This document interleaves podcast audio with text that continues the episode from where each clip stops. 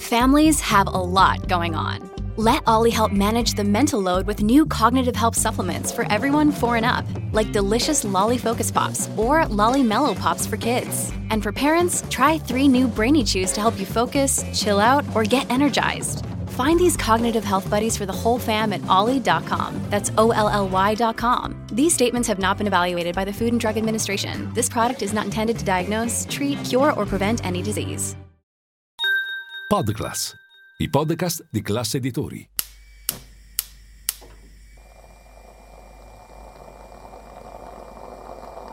Buongiorno dal gruppo Classe Editori. Io sono Massimo Brugnone. Oggi è lunedì 23 ottobre e queste sono notizie a colazione, quelle di cui hai bisogno per iniziare al meglio la tua giornata.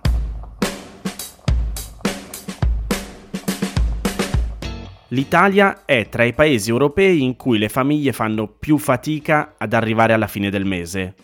A dirlo sono i dati Eurostat nell'indagine sulle condizioni di vita delle persone e delle famiglie in Europa, in cui si vede come, a fronte di una media europea del 45,5%, quella italiana va oltre il 63%, con una quota di quasi il 7% che denuncia grandi difficoltà. Le condizioni delle famiglie italiane risultano ben lontane da quelle degli altri paesi più grandi e industrializzati in Europa. La percentuale di famiglie che dichiarano difficoltà a far quadrare i conti nel 2022 varia da meno di un quarto in Svezia, Germania, Paesi Bassi, Finlandia e Lussemburgo a oltre l'80% in Bulgaria e a quasi il 90% in Grecia. L'Italia non solo è in condizioni peggiori rispetto a paesi come Francia e Spagna, ma anche Polonia e Portogallo. E anche sotto il profilo della povertà siamo più indietro rispetto a gran parte dei paesi europei. Siamo a quota 24,2% contro una media del 21,6%. A rischio di povertà e di esclusione sociale in Italia sono il 26% delle donne e il 22% degli uomini. Se invece si guarda la differenza tra chi ha e non ha figli, sono a rischio di povertà il 26% delle famiglie con figli a carico e il 22% delle altre.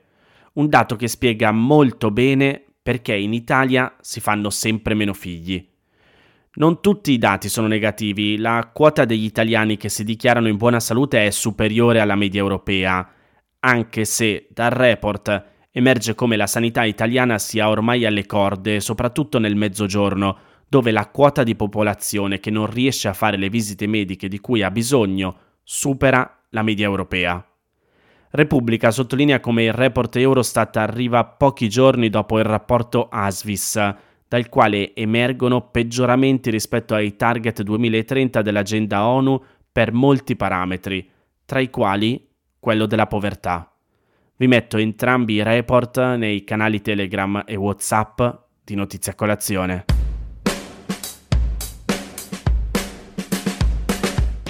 Un metro per 75 cm con una profondità di 30-40 cm. Il Corriere della Sera scrive che i servizi segreti internazionali hanno studiato le riprese in diretta e le immagini emerse dalla striscia di Gaza per risalire alle cause dell'esplosione avvenuta martedì scorso nel cortile dell'ospedale Al-Hali, fondato nel 1882 dalla diocesi episcopale di Gerusalemme, dove si erano rifugiati centinaia di civili. Una fonte dell'intelligence militare francese, rimasta anonima ma autorizzata a parlare dal presidente Emmanuel Macron, spiega all'agenzia Associated Press che un cratere di quelle dimensioni può essere stato causato da una testata di 5 kg. Questo elemento, sommato a dettagli come l'angolo di impatto, ha portato gli analisti a indicare come ipotesi più probabile che si sia trattato di un razzo sparato da dentro la striscia, esploso in aria e ricaduto carico di carburante nel piazzale. Le foto scattate nel parcheggio la mattina dopo mostrano le auto bruciate i palazzi attorno quasi intatti. Non abbiamo certezze, sto leggendo le parole del funzionario francese, ma quella carica non può aver prodotto 471 morti. I portavoce di Hamas avevano subito accusato gli israeliani e parlato di 500 morti. I francesi avevano ridimensionato le vittime a 10-50. Il Pentagono alza la cifra tragica fino a 300.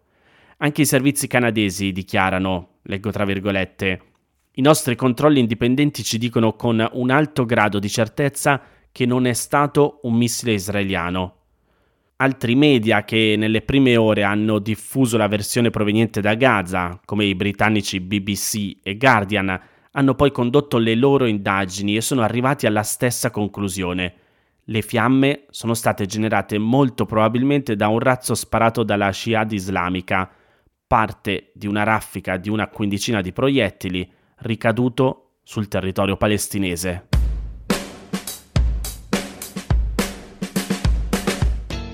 Ci sono solo due cose che non puoi fare online e devi per forza esserci di persona. Per ora. La prima è sposarti, la seconda divorziare. Tutto il resto, dalla dichiarazione dei redditi all'avvio di un'impresa, dal sussidio per i neonati alle borse di studio, dal passaporto alla denuncia di un furto, puoi farlo online. 24 ore su 24, 7 giorni su 7, cioè sempre. Compreso gestire il proprio fascicolo sanitario o avere una prescrizione medica, chiudere la compravendita di una casa o votare. Il voto elettronico esiste dal 2005 e alle politiche di marzo scorso, per la prima volta, la maggioranza dei cittadini ha votato online. Non sto leggendo l'inizio di un libro di fantascienza, ma l'incipit dell'articolo di 24 che parla di come funziona la burocrazia in Estonia. Tutto con disarmante semplicità. Nella piccola Repubblica Baltica, 1,3 milioni di abitanti su un territorio grande quanto la Svizzera, la gente è soddisfatta e va anche molto orgogliosa di un primato digitale ormai consolidato. Le pratiche per il matrimonio, per fare un esempio, si fanno tutte online. La cerimonia, cioè il contratto, si fa nel luogo che più ti piace. Serve solo un notaio per essere sicuri che nessuna delle due parti sia obbligata. Per tutti, la chiave unica per entrare nel sistema digitale è la carta d'identità elettronica, dotata di un chip e obbligatoria. Con quella puoi fare tutto ciò che richiede un'interazione digitale con la pubblica amministrazione e non solo con la pubblica amministrazione. La procedura d'accesso è semplice e intuitiva. Deve esserlo, perché non si fa ogni giorno. Però è sicura. Il numero sulla carta consente il primo accesso, a cui segue l'autenticazione di secondo livello con un codice inviato sul telefono. Stop. Niente password complesse o vulnerabili. E l'evoluzione ha già prodotto la Mobile ID, che certifica l'identità grazie ad una particolare SIM fornita dall'operatore telefonico, e la Smart ID, che utilizza un'app scaricabile sul proprio smartphone. Si tratta di strumenti che esistono anche altrove, Italia compresa, ma è l'uso che se ne fa o che non se ne fa che fa la differenza. In Italia ogni cittadino ha una carta di identità con il suo numero, ma ha anche la tessera sanitaria che per fortuna ha assorbito il codice fiscale e poi la patente. Amministrazione che quasi non si parlano tra loro, con banche dati tenute gelosamente separate. E poi ci sono lo SPID con i suoi diversi livelli di accessi e la PEC. Altra complessità e confusione, come hanno sperimentato per fare un esempio gli occupabili che hanno dovuto richiedere il nuovo reddito di cittadinanza. Con un processo avviato a metà degli anni 90, dopo l'indipendenza dall'impero sovietico, e partito concretamente dopo il 2000, il governo estone ha invece adottato un approccio proattivo che ha messo al centro non le regole della burocrazia, ma le esigenze del cittadino con l'obiettivo di anticiparne i bisogni. I servizi vengono attivati automaticamente sulla base degli eventi normali nella vita delle persone o delle aziende. Quando nasce un figlio e viene iscritto all'anagrafe, lo Stato si attiva e i genitori ricevono un messaggio con una domanda. Su quale conto corrente volete ricevere il contributo statale? Se scade la carta d'identità è compito dello Stato preoccuparsene e farti avere il nuovo documento. Il paradigma è rovesciato e questo alimenta la fiducia reciproca. Se ti iscrivi all'università, l'amministrazione competente lo sa e se hai diritto al sussidio te lo eroga, senza bisogno di certificati di iscrizione, ISEE e via di seguito. Così fino alla pensione e inevitabilmente alla successione. In Estonia vige il Once Only Principle. Le informazioni devono essere chieste al cittadino una volta sola. L'indirizzo te lo chiede l'anagrafe e se un altro ufficio ne ha bisogno, lo prende da lì. E qui c'è un'altra ragione del successo dell'e-government di Tallinn. La proprietà dei dati è del cittadino, non dell'amministrazione che li custodisce e li trasferisce su richiesta motivata agli altri uffici. Ogni volta che questo accade, il cittadino viene informato di chi ha chiesto l'accesso e a quali dati.